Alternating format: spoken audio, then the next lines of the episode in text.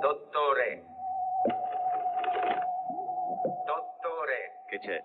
Arriva qualcosa da sud-ovest. Si sta avvicinando.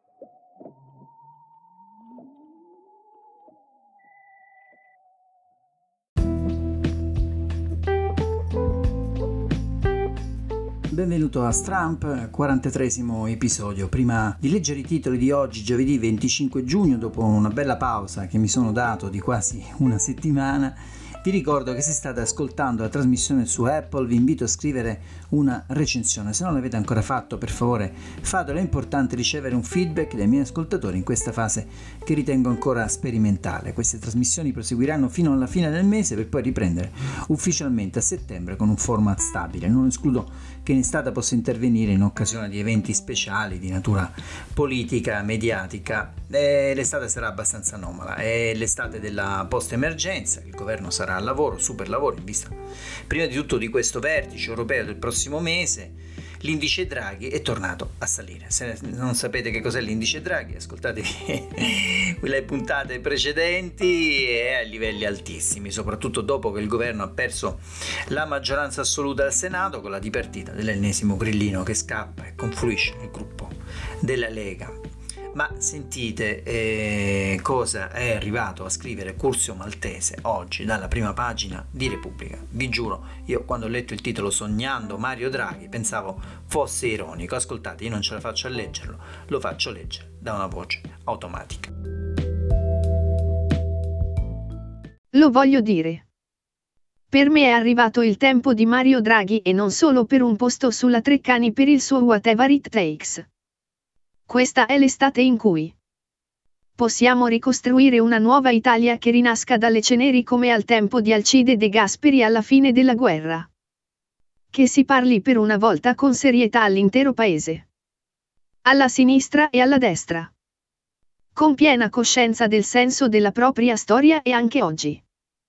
Come allora, potremo ripartire soltanto grazie a una consistente sovvenzione di denaro non più da parte degli americani ma dall'interno dell'Unione Europea. Ringraziamo Giuseppe Conte per la serietà con cui ha fronteggiato la crisi della pandemia, ma dopo che abbiamo visto morire gli italiani in una guerra di fatto, adesso occorre ricostruire l'economia. Davvero qualcuno pensa che possa farlo un professore, seppur apprezzabile, o il gruppo del suo attuale governo? Sarei più per suggerire a Di Meio e compagni di ultimare i loro corsi di lingua inglese e se l'impresa fosse troppo complessa, potranno sempre affollare i numerosi talk show. Lì, una sedia, la si trova sempre. Ecco, avete sentito con che disprezzo si parla del Movimento 5 Stelle e dei suoi esponenti, se questo è giornalismo, se questo è giornalismo, andiamo a leggere i titoli delle prime pagine dei quotidiani di oggi in edicola, perché il tema di oggi è proprio questo, se questo è giornalismo.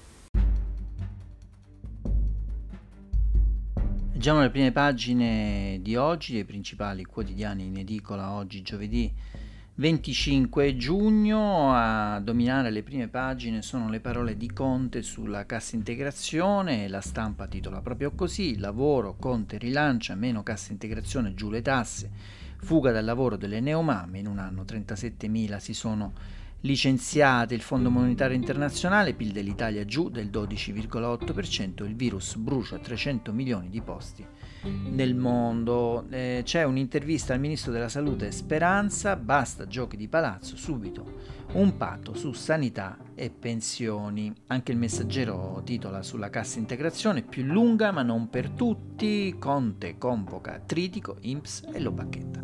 Insoddisfatti sui numeri, estensione a fine anno solo per i settori più colpiti, il Fondo Monetario Internazionale, disoccupazione boom, borse a... Il manifesto titola Il mistero dell'istruzione, più fondo dell'insegnamento contro le linee guida della ministra Azzolina per la riapertura oggi alla, dalle 18 in 60 città si mobilita il movimento Priorità. Alla scuola dalle piazze, un'altra idea di società, diritto allo studio, medicina territoriale, fine del precariato. È lo stesso titolo è lo stesso tema che sceglie anche Repubblica per l'apertura, scuola, lotta di classe, professori e famiglie rivolta per la mancanza di un piano di riapertura, manifestazioni in 60 città, Palazzo Chigi in soccorso di Azzolina, sul tavolo almeno 500 milioni per un'intesa con le regioni. Il giornale invece punta il dito sull'immigrazione, bomba immigrazione, sbarcano col virus. Dalla nave quarantena arrivano sulle nostre coste i primi 28 positivi, la polizia, noi in pericolo, gli scienziati litigano pure sul calcetto, poi il giornale di Sallusti eh, registra le tensioni in maggioranza, Conte e Zingaretti si rimpallano i disastri, altri 3 eh, 5 Stelle in fuga di Augusto Minzolini, quindi ci sarebbero altri 3 eh, del Movimento 5 Stelle pronti a, a, lasciare il movimento, attenzione perché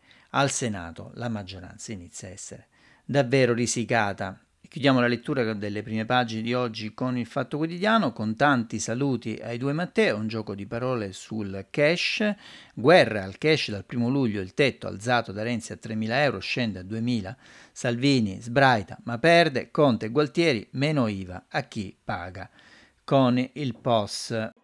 Siamo, siamo, qui a Leonforte nell'entroterra siciliano, Beppe Grillo è arrivato mezz'ora fa e da mezz'ora quasi sta succedendo questo che su richiesta di Grillo stanno impallando una nostra telecamera, proprio quella che dovrebbe fare le panoramiche, infatti la piazza è completamente gremita, noi forse non riusciamo a farvelo vedere perché il Gimbi, questo braccio sì, c'è moltissima gente, ci saranno almeno 5.000 persone e c'è un cartello che dice informazione italiana 57 posto, con, è un cartello che sta impallando la nostra telecamera proprio su richiesta di Beppe Grillo che appena... Quindi hanno già fatto un bel servizio sul movimento, perché cosa fanno questi signori? Scusate, c'è un po' di... di, di state, ecco, fermo. Cosa fanno questi signori? Vanno in giro, mandano queste truppettine di ragazzi che pagano pochissimo, li mandano in giro a chiedere se qualcuno odia il movimento, se qualcuno è scisso, è scisso dal movimento, qualcuno che ce l'ha con noi, fanno il servizietto e poi lo mandano in onda. Quello lì che si alza è di Piazza Pulita. Hanno già fatto un brutto servizio su qua, su di noi. Allora, eh, noi abbiamo un cartello, lo dovete mettere davanti a quella signora là. Ok, l'altro cartello è andato alla Allora, Facciamo, facciamo uno scherzo a quelli lì, dai. No, no, ma dovete metterlo davanti alla telecamera. Forse non. Allora, tu scendi, scendi. Scendete. Vermigli, perché non fai un servizio su qual è, cos'è la tua televisione? Chi l'ha comprata? L'ha comprata un certo Cairo che lavorava a Publitalia, quindi stai lavorando per Berlusconi. Se la tieni girata dall'altra parte, Ora capite perché il sistema di informazione italiano è al 57 posto nella graduatoria mondiale. Questo qui lavora per Cairo Cairo era il socio di Berlusconi, lavora per Berlusconi. La Telecom perdeva 50 milioni di euro all'anno. La Telecom l'ha regalata questo Cairo. È la prima volta che il venditore dà i soldi al compratore per comprarsela. Questo qui fa l'anchorman, fa, gli hanno dimezzato i fondi perché non fa ascolti e gli ascolti li fa adesso con noi.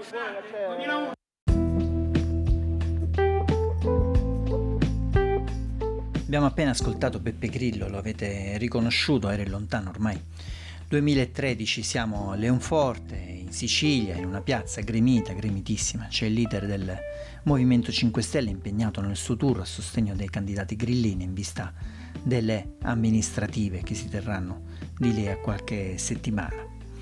Quello stesso intervento parlerà, denuncerà la nascita di un governo di larghe intese e accuserà il PD di indifferenza verso il Movimento 5 Stelle, colpevole di non aver portato nessuna proposta al tavolo, sapete benissimo la diretta streaming di Bersani. Siamo ancora nell'era napolitana, in piena era napolitana, è stato appena rieletto e grazie a quella rielezione si darà il via appunto alla stagione detta delle larghe intese che Grillo bolla apertamente come un colpo di Stato. Le cronache parleranno di quella piazza sì numerosa ma poco partecipativa, si interrogano di più sul futuro delle loro città, ma Grillo porta i temi nazionali. E appena prenderà la parola infatti il candidato sindaco dei 5 Stelle, la gente inizierà a dileguarsi, ad andare via. Forse erano solo curiosi, forse non hanno capito, forse a distanza di anni, molti ancora, non hanno capito che cos'è il Movimento 5 Stelle. In questo intervento era ancora forte l'atteggiamento ostile del Movimento 5 Stelle nei confronti dei media e ripagato, ricambiato direi. Eh, l'abbiamo visto oggi nel, nell'attacco mm, che io trovo mm, sicuramente irrispettoso, come minimo irrispettoso di Curzio Maltese dalle pagine di uno dei giornali più letti in Italia. Non tutti i giornalisti naturalmente, ma di un certo modo di fare giornalismo. Ecco chi critica eh, Beppe Grillo in questa trasmissione. Eh, se ascoltate bene c'è un passaggio in cui si fa riferimento proprio alla professione giornalistica, ai ragazzi, fa un riferimento ai ragazzi, come li chiama lui, i giovani giornalisti mandati come inviati in piazza, sono sottopagati proprio per questo impossibilità di fare un buon lavoro. Dice faranno il servizietto, le illusioni al sesso naturalmente sono evidenti. La stampa italiana, la puttana dell'establishment, l'Italia è al 57 posto nell'indice della libertà di stampa, l'attuale classifica, l'annuale classifica stilata da Report Senza Frontiere.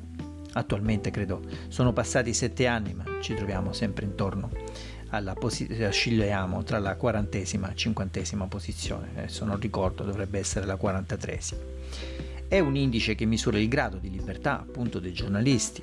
Ecco, la prima vittima di una pessima informazione in Italia sono i giornalisti, insieme, insieme naturalmente al pubblico e ai lettori. Lo abbiamo ascoltato in alcune puntate, con quanto entusiasmo affrontano le scuole di giornalismo i, i ragazzi, con quanto entusiasmo si preparano, poi costretti a prestarsi per dei servizietti, come li chiama Grillo, sottopagati. Oggi Grillo è tornato a parlare, lo ha fatto nelle ultime ore, non lo fa più da un palco, ma lo fa dal suo ancora sacro, sempre sacro nell'accezione vera e più profonda del termine sacro, separato da, lui è separato dalla sua creatura del Movimento 5 Stelle, distante eppure garante. E quindi si esprime, quando si esprime deve dire qualcosa, scrive, è tornato a scrivere. E lo ha fatto nei giorni scorsi per tirare le orecchie a Di Battista, lo ha fatto nelle ultime ore su Telecom sulla banda larga e su internet veloce per tutti gli italiani. Un dossier fermo da troppo tempo sul tavolo del governo, ma a cui il capo del movimento nato su internet ne fa una battaglia di, ban- di bandiera, arrivando a dettare non solo l'agenda della maggioranza, ma la stessa attività del, del capo di Cassa Depositi e Prestiti. E la fibra poi mi sembra completamente superata dalla rete 5G a dire il vero. Ho visto la prima cabina installata in Giappone, se non avete visto il video guardatelo, ha una velocità di connessione altissima, 100 volte superiore a qualsiasi tipo di connessione oggi esistente. Michele Polo su un articolo oggi sul foglio lo spiega benissimo e meglio di me, magari leggetelo. Per me la battaglia, la battaglia dei bandiere del Movimento 5 Stelle deve tornare a essere quella per un'informazione plurale, quella di una riforma della RAI libera dalle grinfie finalmente dei partiti, magari creare una normativa all'interno di quella legge sul conflitto di interessi spesso rinviata anche dalla sinistra che impedisca, come oggi accade a tre attori principali, di accaparrarsi l'80-90% dell'audience televisiva, con tutte le conseguenze disastrose che questo produce sull'opinione pubblica. È un'informazione libera, affinché sia davvero libera deve saper stare sul mercato e non ricevere sussidi statali. Questa puntata si chiude qui, io vi do appuntamento al prossimo episodio di Stramp in una puntata davvero speciale. Sono le ultime puntate del mese di giugno, poi come ho già detto eh, riprenderemo queste trasmissioni in, in, con un format stabile da settembre. Grazie.